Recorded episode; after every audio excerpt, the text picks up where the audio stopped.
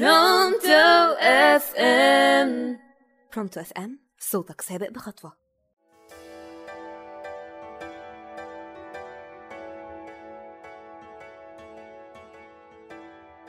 صباح الخير أو مساء الخير على حسب الوقت اللي بتسمعونا فيه. معاكم جهاد محمد في برنامج بدأت إزاي على راديو برونتو اف ام.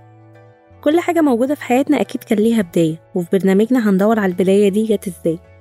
هنتكلم النهاردة عن أكتر حاجة الستات بتحبها وهي المجوهرات. المجوهرات من أكتر الحرف اللي بتدل على عبقرية الإنسان وإبداعه.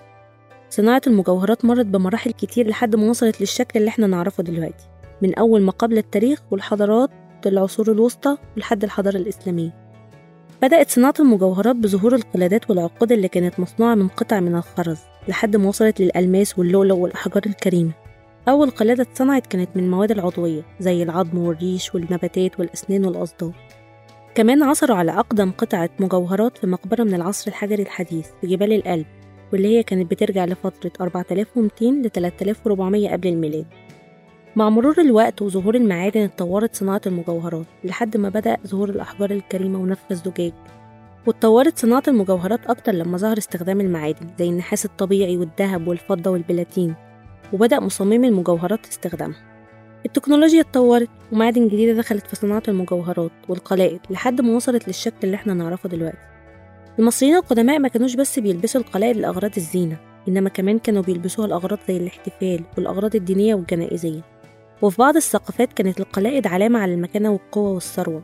وفي العصور الوسطى القلائد كانت بتحل محل الدبابيس واعتبرها من أكتر المجوهرات اللي كانوا بيلبسوها في عصر النهضة المبكرة كمان ما كانش الستات بس اللي بيلبسوا المجوهرات في الوقت ده كمان كان الرجالة بيلبسوها في القرن الخمستاشر والسبعتاشر واللي كانت عبارة عن عقود تشبه الياقة.